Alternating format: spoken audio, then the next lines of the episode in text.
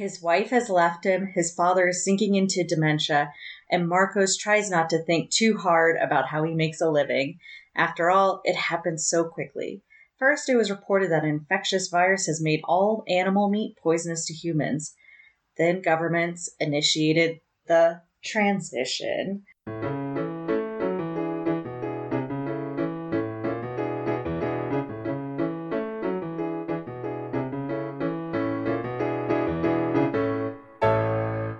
Welcome to Treat Your Shelf, a book club podcast where every month we choose a book and review it. This month we're reading Tender Is the Flesh by Augustina Bazterrica. I'm Christina. And I'm Hannah. Well, today we're going to start with our spoiler free discussion. And uh, I'm dying to know how Hannah thought of this. Our resident hater of horror. No, I don't know if that's fair. I don't know if hater is very fair. I just Hater. haven't sought it out. Yeah. It's just not my go to. Yeah, I guess. Oh boy.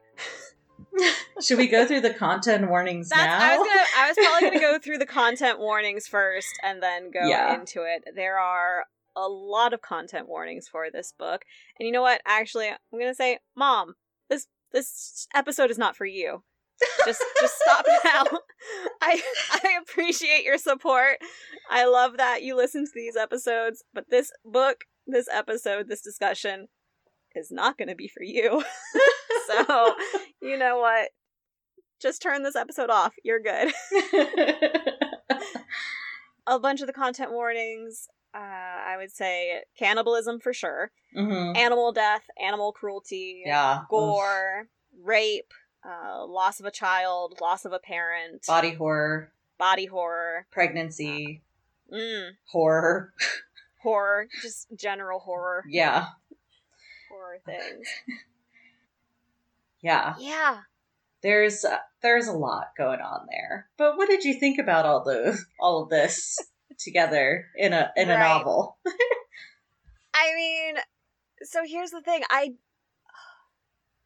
I don't know how to rate this book.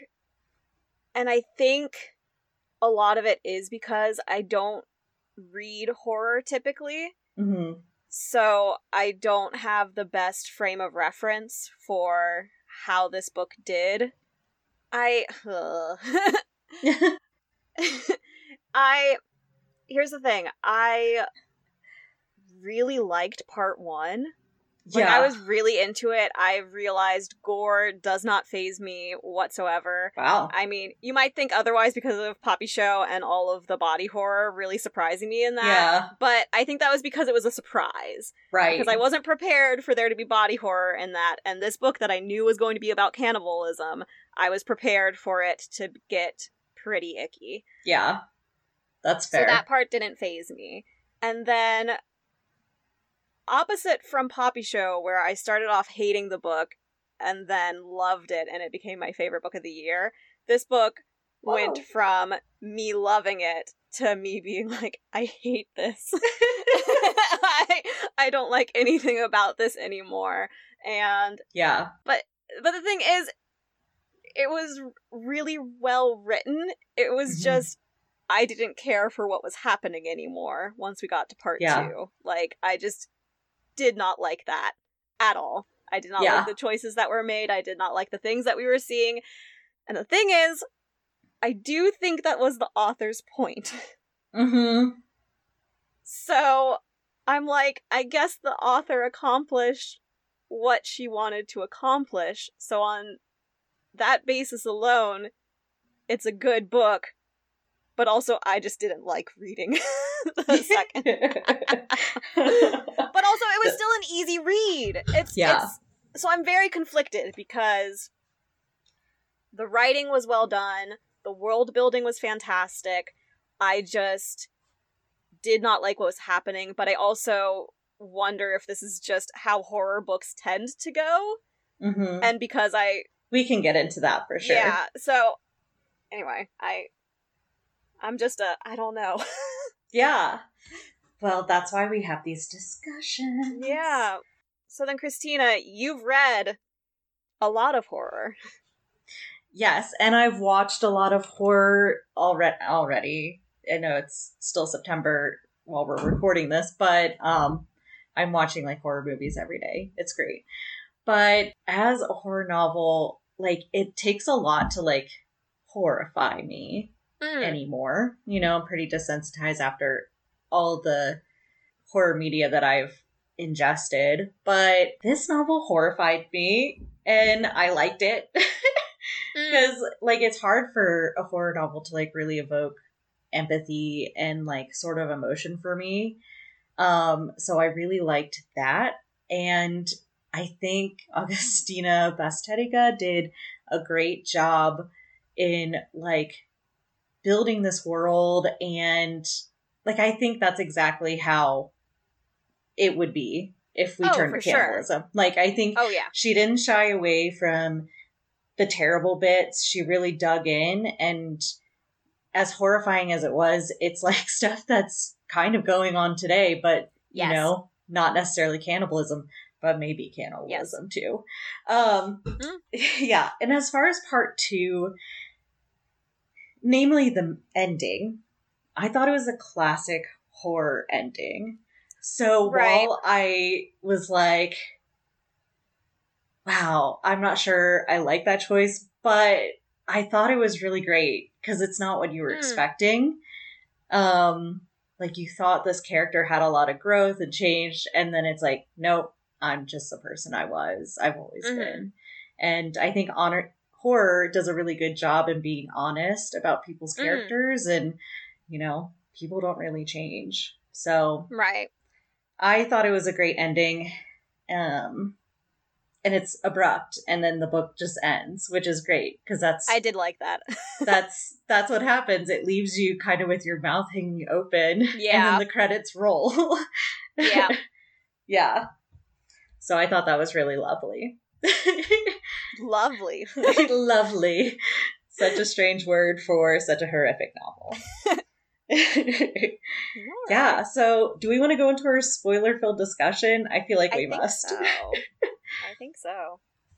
All right. So if you haven't read this book and don't want to be spoiled, then pause here, stop listening, and go read the book and come back, please. Okay. All right, Hannah. Let's Yes. get into this novel. so first of all, I do want to start by saying that like because I only read like I kind of skim the summaries and then I just kind of like I want to read this. I Uh huh. don't always have a full picture of what the book is going to be like, so I feel like I'm always surprised.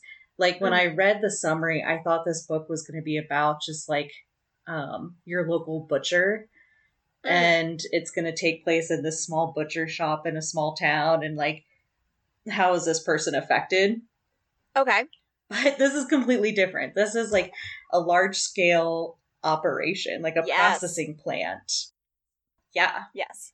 So basically, all animal byproducts in meat have become poisonous to Mhm. humans, Supposedly. supposedly. And so they're res- they've resorted to cannibalism, and I'm really curious. I don't know. I don't think they say how long it took them to resort to cannibalism because they're like Right. vegans today that don't eat animal byproducts. I feel like maybe we would try to be vegan a little bit at first. Yeah. They don't. They don't really ever give a firm timeline, as far as Mhm. I can tell, about when the transition happens. We know it happens within his lifetime, Yeah. but we're not really given a specific timeline that tells us how long it was, like how long it took from when they discover supposedly this virus in the animals that is making them poisonous to humans and then resorting to instead of just trying to find plant-based hmm like alternatives Yeah. resorting to no we need meat so we're going to start eating people Yeah. And I could see it as a trickle down effect, like starting with the richest people and then hitting, like trending and getting down to the middle and lower classes of society. But, and that's kind of how it is in this novel because the special meat, the human Yeah. meat, is so expensive that really only upper middle class and like rich people can afford it. Um, and there's curfews because apparently after a certain time you can just kill whoever you want and eat them. Mm. And so it's kind of a horrifying world, but I do like the fact that we do get the perspective of Marcos because he is Mhm. kind of like you and I. Like he's a regular person. He's just kind of thrown into all of this just by happenstance. You know, his father owned a real like animal meat processing factory. Mhm. Instead of us focusing focusing on the virus and like maybe a scientist point of view, like trying to figure out the virus or something like that. But it also does create this like question in your mind whether this virus is real or not. I mean, they question it throughout the entire book because they Yeah. keep commenting, multiple people keep commenting on, oh, that's just what the government said, just to like authorize this. And that's a big point of this whole book is how language is used to allow atrocities to occur. yeah. By just like changing how you phrase things, Mhm. you are then able to let these things happen. And so, yeah, everybody's just like, we all know it was fake, that the government was just doing this so that they could get this started, or because Yeah. the rich people wanted this to happen, or whatever it was. But, uh, I don't know. yeah. yeah, no. That's exactly it. Like and it mirrors like it- just mirrors reality because there are people out there who still wonder if like COVID-19 is a real virus. Right. and people who use language like they did in the book like if it is real if the government isn't lying to us you Mhm. know so like that's a thread that i think everyone can kind of relate to but it just seemed like more possible in this book like It felt very possible. Yeah. Every single thing that was going on, every single little piece of world building Mm-hmm. felt very based in reality, as in it could I could easily see this actually occurring. yeah and i'm surprised that they didn't talk about the reasons the government might be doing this like i think they Mm, do mention overpopulation but there could Yes. be climate change and like Yeah. other factors too. Um, but I don't know, like maybe on a day to day basis, a person would be like, oh, it's climate change. Right. I don't know. Yeah. Anyways, part one really goes through Marcus's Marcos's job, Mhm. and he's like a procurer or a buyer for a processing plant. So he Yes. goes to like different breeding centers and I guess farms or whatever to order. They call it head, like a head of Yeah. cattle, sort of thing. Um, yeah, so he goes there, and I feel like we get these different. We kind of get a look at all sides. Like we get a Mm. look at what the rich people are doing, how they're procuring meat, and what they're doing with it. They're hunting them. Yeah. yeah, and then like you can see that also being tied to like business deals and like threatening people who are in power, who also have powered money. And then you also get to see like the mad scientist Yes. which that was like such a crazy chapter for me because I was like, this is great. Like, she's the first scientist we meet, Mhm. and it's like, I feel like every researcher's almost dream to have an excuse to experiment on humans. Oh yeah. It was it was very like heroic age of medicine. Yeah. Like not you know, just testing everything out that you possibly can, not caring about ethics, not caring about these people because again, they're they're head. They're not Yeah, they're not people anymore. So they they are able to do these things. yeah. And what was that one experiment that she was doing that she kind of brushed off? Oh. Remember Marcus like asked about it and she was like, Oh, that has nothing to do with what I'm buying head for. So Oh. Oh, I don't remember. But like I, I know what you're talking about, Yeah. but I don't don't remember. I wish I remembered that. Oh my gosh. There's so much about this scientist that I think is her name's Dr. Valka, which Oh yeah, yeah. is kind of like a German sounding name, and coincidentally, she's referred to as Dr. Mengele for all of her terrible human experiments. And Mhm. I thought it was kind of comedic, just how she keeps bragging about all of her achievements. And then she like pauses and is like, What is that? Like, did you say something? Like, congratulations. Right. but she just kept expecting, like, what is, what was that? like, he's never saying anything. right. Well, and especially at the end, at the end of part two, because he's done with he's done with everything. Yeah. He's like, I don't really care about this hmm and what you're doing anymore. I have something more important going on at home Yeah. that I'm more focused on. So, I love it. She's just so pompous and she's like, I'm going to win lots of reward awards, and I am. And she doesn't know at what cost, really. mm. Yep. what was that? I didn't say anything. Oh, yes. Okay, so he sees animals in cages, which is oh yeah. totally like not protocol, like not really legal at all, I don't think. Like all animals must be killed on sight. Yeah. They're scared of their saliva, they're scared of their poop. People walk around with umbrellas all day so they don't get pooped on by birds. Like Mhm. mass paranoia is obviously taking place. And the fact that she has this room filled with dogs, rabbits, cats, you know, is a little suspicious. He asks her if she's trying to find a cure for the virus. And she kind of brushes him off and is like super shady. And it's kind of like, at, we're asking again, is this virus real? Right. yeah like why why would you keep these and that's an unanswered question in this book Mm-hmm. Yeah. Yeah. i don't know and he does make a good point and he's like if all the scientists were looking for a cure for this virus especially now that they have humans to test it on Mm-hmm. there should have been a cure by now Oh yeah. and of course we don't know how much time has really lapsed but And I mean, the thing is, though, nobody in power would want to find a cure at this point because it's become so ingrained in their economies. Like mhm, this business of selling and procuring the head mhm. is seems integral at this point to Yeah. their society, and so changing it at this point would be pretty much impossible.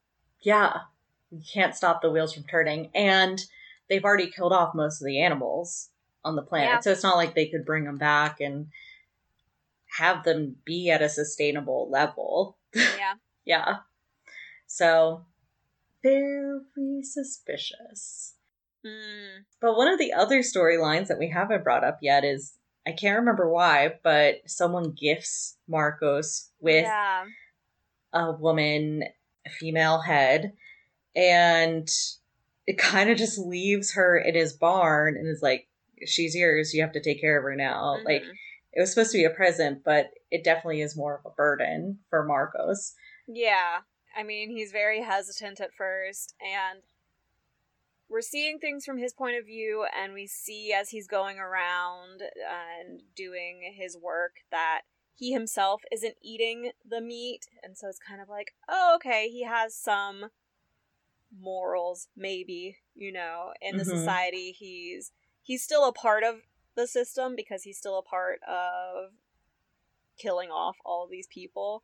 Yeah. but you know he he's not eating it so maybe he's kind of okay. And then you see him with this woman and he's not really interacting with her and it's like okay that's not great but you know what? Maybe maybe again it'll kind of be okay. Yeah. and then it's not and then it's not okay it's not it okay takes a it And- takes a while for it to not be okay. it takes a while for it not to be okay. And I had to go back and reread the description of the book because it says then one day he's given a gift, a live specimen of the finest quality, though he's aware that any form of personal contact is forbidden on pain of death. Little by little, he starts to treat her like a human being. And I'm like, description, I think we have very different definitions of what being treated like a human being means. I mean, maybe Yes. not. Maybe not. Maybe that was the point of this book. But you say that, and I start to think, hmm, okay, you know, maybe in his own small way, he's going to make a difference in this lady's life. Yeah. Okay, he's gonna see her as a real person and not just this head, not just this thing who can accomplish something for him. No, Yeah. no, he uses her, and uh, it was. Uh, I hated it so much. I was in denial at the end of part one where they he finally pays attention to the head Mhm. and is cleaning her in the rain. Yeah. And then he gets naked with her. And still I'm like, you know what? No, no, they don't they don't show anything. You know, he says he's doing something that he's not supposed to, but maybe he's realizing she's a person, like the description said. yeah. Yes. But no. Hannah was like, "Oh, am I in for a little light romance?" no, not even that. I did not want there to be a romance. That is not a romance. Seeing her as a human being, mm. seeing this person who has been enslaved. Also, another world building thing is that slavery is barbaric, and it's like, you don't. Again, word choice matters because they feel like they don't actually have slavery in the yeah. society. See, that was like whole- really interesting because wasn't there like a law or something Yeah. where you can't have them serve you or like Yeah. be servants in your house? Like they're Yeah. only for eating or breeding. Yeah. But I mean, I guess you wouldn't have a pig running around your house serving people and cleaning up, but Right. it just it's a very fine line and I think the definition of slavery is really someone who doesn't have will in their Right. life. And these people do not have will. They do not have tongues or vocal cords. They have like no way of expressing themselves. Mm-hmm. So I yes. Again, why I was not thinking there would be a romance. There wasn't a romance, but I also didn't want there to be a romance because Yeah. it wouldn't have been consensual in any way, shape, or form because this person had no concept of being a person. yeah. Again, the description made me think that Marcos was going to, like, help her realize her personhood. Mhm. He did not. Yeah. He I- still used her. Like from the moment where he was like, I was going to teach her to read, but then I realized she doesn't have vocal cords and it doesn't matter because no one will ever want to talk to her. Yes! I was like, oh, I kind of thought this might turn out to be a thing where you're like teaching her how to live like a human, teach her to read, teach her about movies. I don't know, like something, because she can still hear. Yeah. So, um, yeah, it was not like that. A little bit about Marcos too is he's going through a lot personally. He Hmm. lost his son as an infant, or maybe even a newborn, it sounds like. And his wife currently is not living with him. She's living with her mom, and Mhm. just they're having a hard time communicating. It sounds like they're drifting apart, and all of this. Like, this death has, like, really just ravaged both of them mentally. hmm So you got to think about that in the back of your mind, apparently, throughout the whole novel. Are you using this to justify his actions? No! Or, or explain his actions? explain. Explain. Explain. well, uh, Dear reader, keep this in the back of your mind. it'll be important later. but yeah, it is it is important later. I mean, he he brings it up several times. Like he does Yeah. and I I did think this was going to be a story of him working through his grief, but I did Mhm. not realize how he would work through his grief.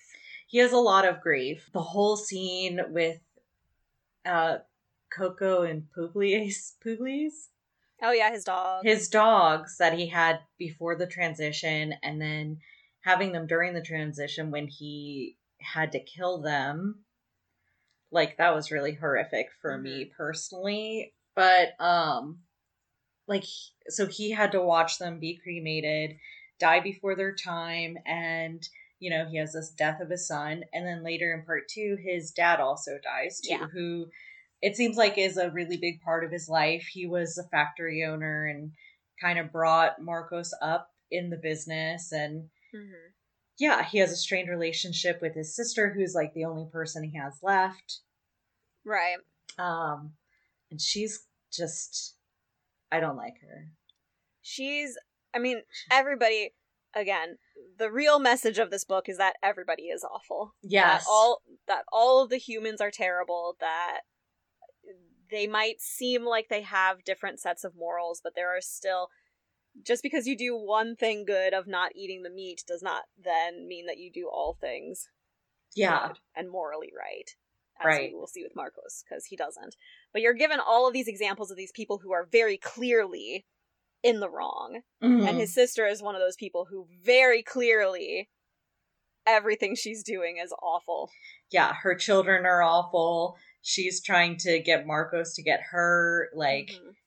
a deal on you know a head that they can keep at I guess it's domestic head is what they call it and you know keep Mhm. this person in their freezer. Yeah. Yeah. So she's kind of a terrible person. You don't ever meet her husband though. No, which you don't. I kind of would have liked to meet him to see like what kind of person could be with this Right. person. But yeah, we only hear about Esteban. Mm-hmm. Yes. Yep. Oh, and as far as I know, the virus is only mentioned once by name, and it was like GGB or something. Oh. Again, like this novel really doesn't focus on the virus itself, Mm-mm. which lends me to think that it's like maybe a decade after the transition. Like, you're not going to be talking about the virus anymore. Instead, you're just talking about what you want to eat. Right. No. Yeah. That makes sense. Yeah. Yeah. His sister, so at the end, she throws, um, you know, when people die, they have to be cremated. You don't want to bury them in the ground. So their father, they cremate him. Um, And you have to be present yeah. to watch it. You have to make sure that you keep eyes on the body throughout the entire process just because again, the special meat is so expensive and people will do anything to Mhm. get it. So you really have to be present throughout everything to make sure that doesn't happen. Yeah. I feel like this plays on the fear that, um, always comes along when people talk about cannibals in horror movies. And one thing that they always say is human meat is addicting. Like you kind of act like someone on rabies after you eat the meat like that's all you desire and so it's Mhm. kind of a myth like you know just kind of a precaution like don't become a like don't try human meat because once you try it you won't be able to stop Right. eating it and you kind of see that like rabidness in the scavengers you know who are maybe transient lower class Mhm. people who wait outside the processing plant for like scraps Yes. you know and they know it's diseased meat they know it's like poor not- quality. yeah poor quality and all this but still they like go crazy for it and it's Mhm. like are these people zombies like what are they even anymore yeah Yeah. and then you know the upper class people are able to manage their addiction to special meat in their own ways um and even marcos he only quit eating meat when his son died Yeah. so I don't know if it's like a true moral thing for him giving up meat. True. Yeah. True. Yeah. And the way that they like kill the heads and stuff is like always really graphic. You know, Oh, it's so graphic. I never read was it that uh John Upton novel or whatever about Jungle? Jungle, yeah. Jungle? It's not John Upton. Mm. Upton Sinclair. So close. I've never read. The Jungle, but I feel like some of the horror in the meat Mhm. processing in those was probably drawn from to describe this. Right. Because Oh, I yeah. oh no, go ahead. No, I mean, I was I was gonna go slightly off topic of that, where this book did more to try and convince me to become a vegetarian than Drive Your Plow over the Bones of the Dead did. Uh oh. where this was much more convincing. Yeah, that woman like seeing the whole process through and Yeah. seeing it done to humans, and then being like, okay, this is exactly what, Yeah. or pretty much what is done to animals. This was much more convincing than Drive Your Plow. Yeah, yeah. As the jungle was convincing, I think, for a lot of people in that generation when it came out. Right. You know?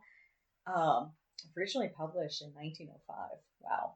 But Wow. um it really does seem like I you know, I guess these are like technical ways and like Mm-hmm. the processing of meat like doesn't really change after you've kind of figured out the way to do it. Right.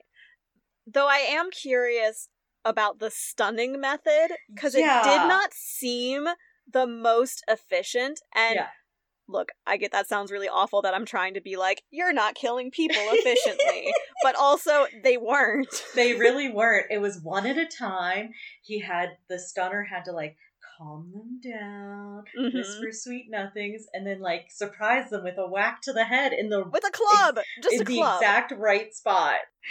I when we got to that section, I was just like, wait, this this is how you do it, one at a time, bop to the head. There's no way. No way. It would be better to just have them. I I shouldn't probably talk about alternatives. I know that's the thing. Yeah. we don't want to. this is the way you need to do it. Yeah. But I I did really think when you hear stunner, I was like, do they have like a cattle prod with Yes. the electrode on the end? Because I feel like that would be a more efficient way to just get that in their spine or you know spinal cord or whatever and like knock them out. that probably does something to the meat.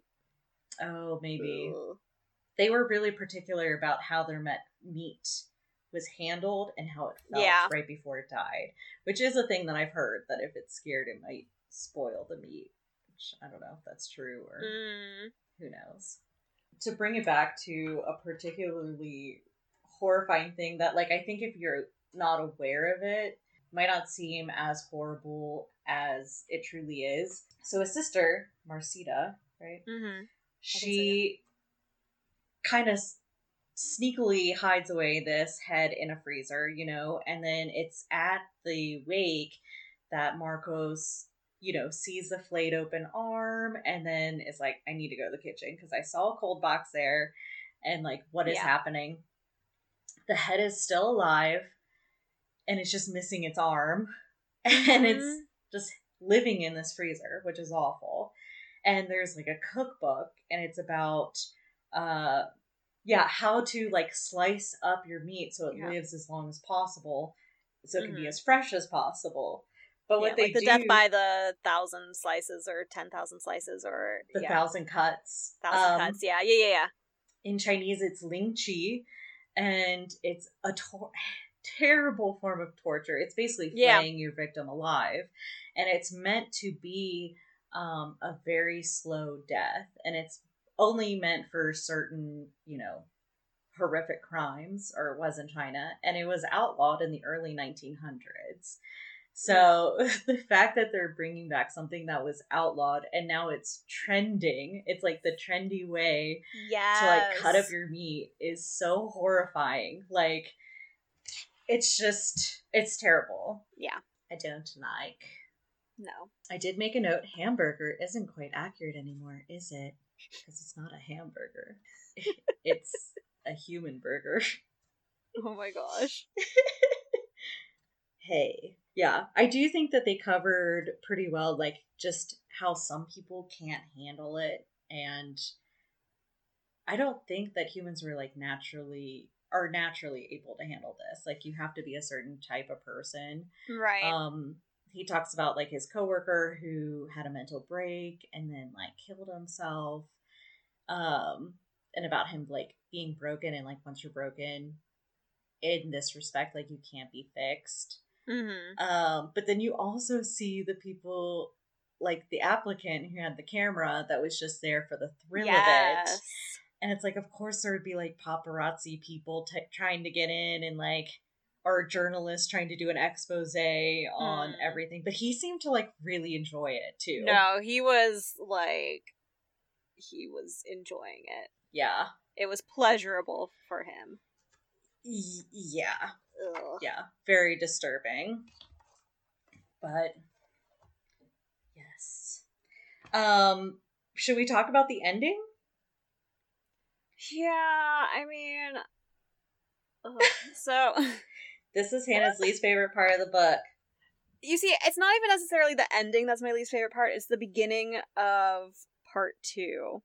I Oh, again, I think it's so well written, Mm-hmm. but you get to the so again, you you get the possible rape at the end of part one. It's not explicitly stated. Yes. it's- yeah. It's implied, but again, if you're reading the dust jacket that says, you know, starts to treat them like a human, maybe you have hope that it's not the rapey vibes Exactly. that you were getting. Exactly. And then you get to part uh, two, and he starts to treat her seemingly like a human. He so Yeah. following what the description said, Mhm. and has her kind of living in the house. I mean, again, he's you find out throughout part two that he's really not treating her with any agency or any as as a human being at yeah, all. like she's never treated like a human. Never. Like, yes, he's gentle with her, I Mhm. guess, but she's still locked in a room with a bucket to use for her bathroom and a set amount of food that she has to ration herself throughout the day while Yep. he's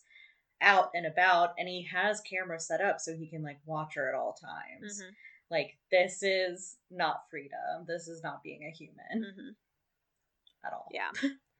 And yeah, and then we get to the end of that first chapter in part two, and you get the confirmation that he has in fact raped her because now she's pregnant. Yeah.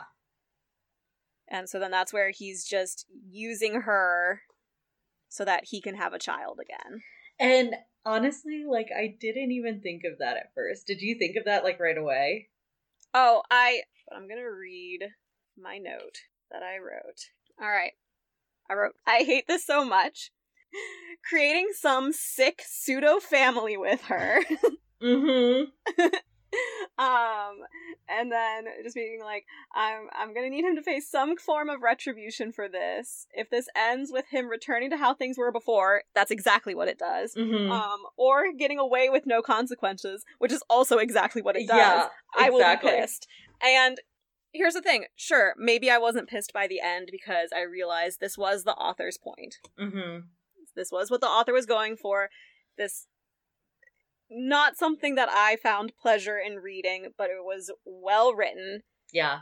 the ending where oh god and i thought he was an awful person because he's calling his wife uh, who's a nurse to be like come help me. I'm not going to tell you what it is but come help me. And then she comes and it's like yeah. what? You got this woman pregnant? And but that's not even you think that he's just being this awful person to his wife and then she also ends up being an awful person at the end which again is well written Yes. but i'm just like! I'm like, is this what normal people are like these Right. days? Like, just like, and she, you know, she's around the same age as Mhm. Marcos, I assume. So she lived in a world before the transition. And you would think that if you ever lived in a world before the transition, that it would be almost impossible for you to totally draw that line between human and meat. But I don't know. yeah. But I like I was like, "Oh, you got her pregnant like maybe like and I was trying to work it through because they have inspectors Mhm. that come by like every so often when they know you own Mhm. special meat head whatever. And he like almost didn't get away with it. And i'm like if you're just raising a child and you're keeping this woman alive how is this ever going to work? Right. And it doesn't.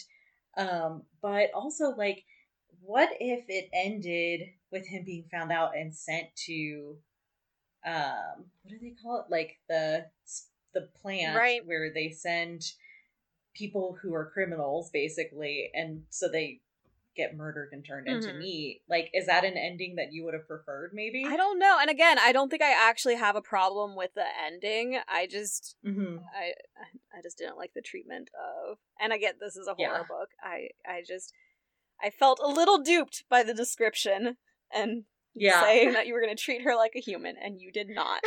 I'm just I'm I'm stuck on that point where at Yeah. no point was this woman treated like a person. Not a Yeah, not a one. Like was she he said he introduced her to some human food, but like is that what he was leaving her every day to eat?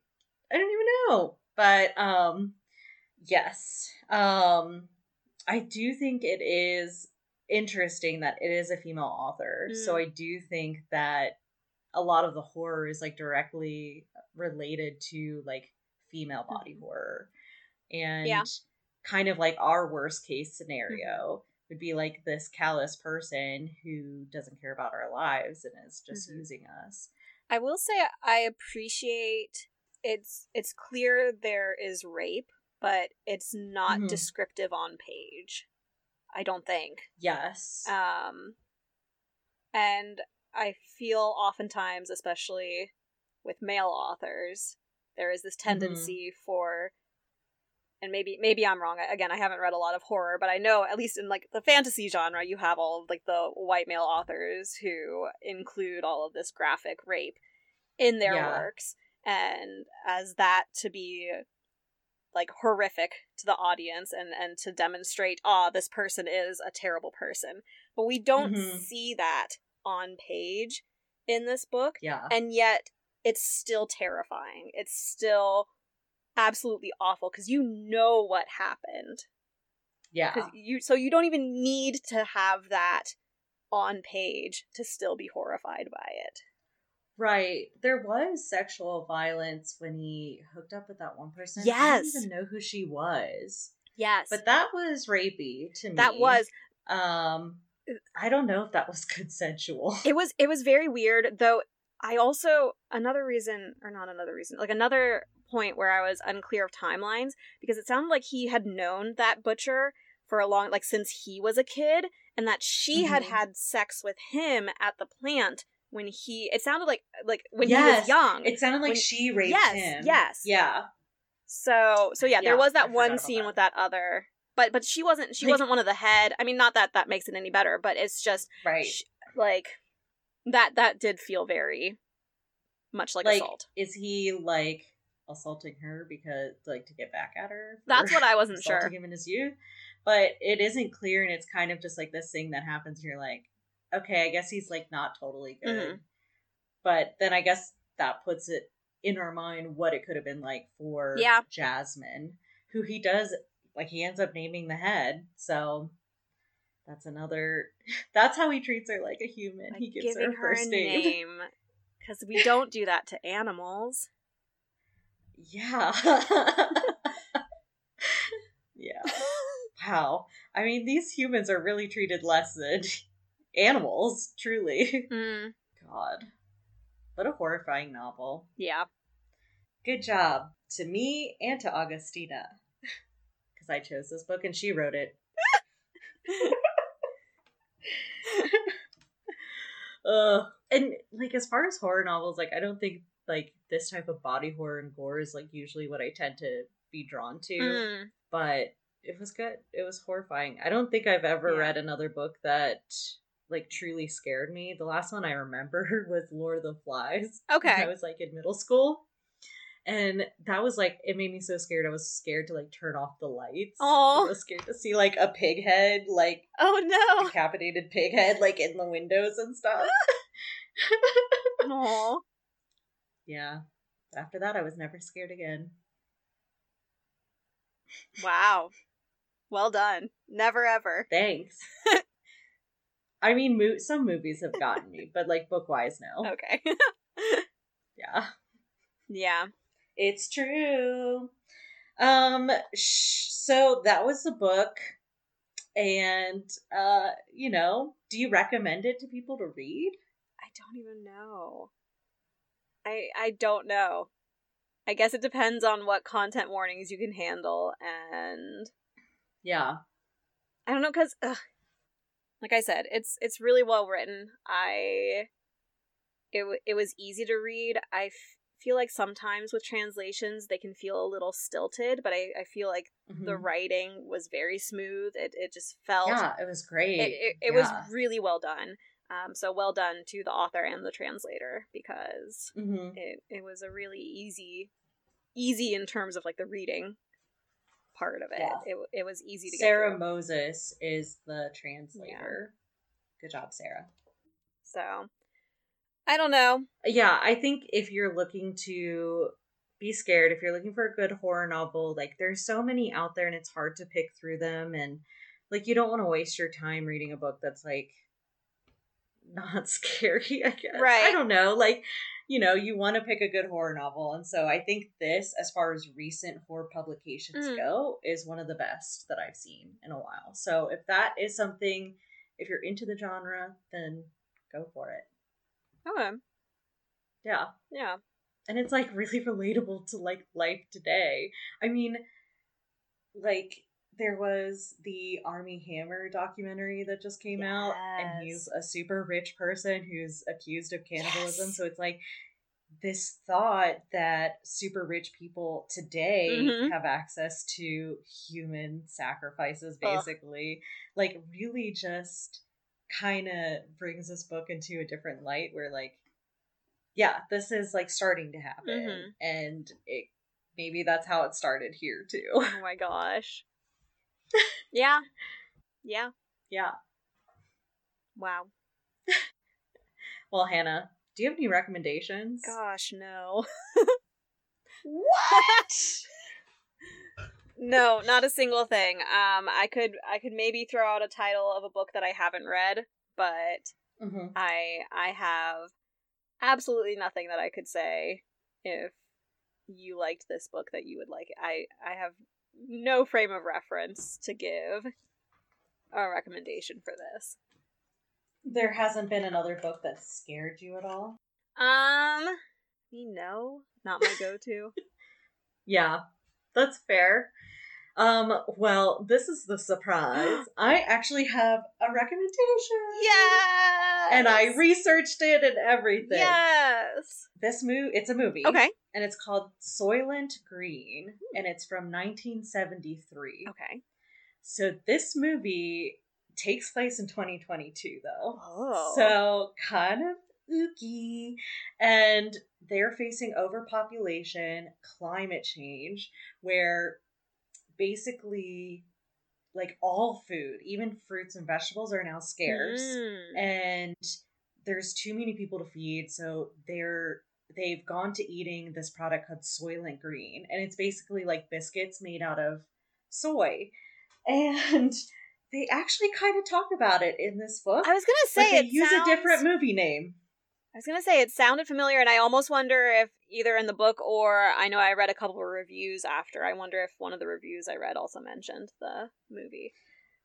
yeah so the, in this book the movie is called destiny is catching up to Mm. us in the book's timeline you can only watch it on the dark web because it's so Right. um timely i guess um but in that movie and it's been out since 1973 so i don't feel bad spoiling it um in the end they find out that the soy is not soy it's human meat so Mm. everyone's been consuming hoi- human meat um without their knowledge and so it's a huge conspiracy and i was like i can kind of see that happening like happening as a start to this book where Mhm. they try and pass it off as like hey you're eating beyond meat you're eating right. soy meat.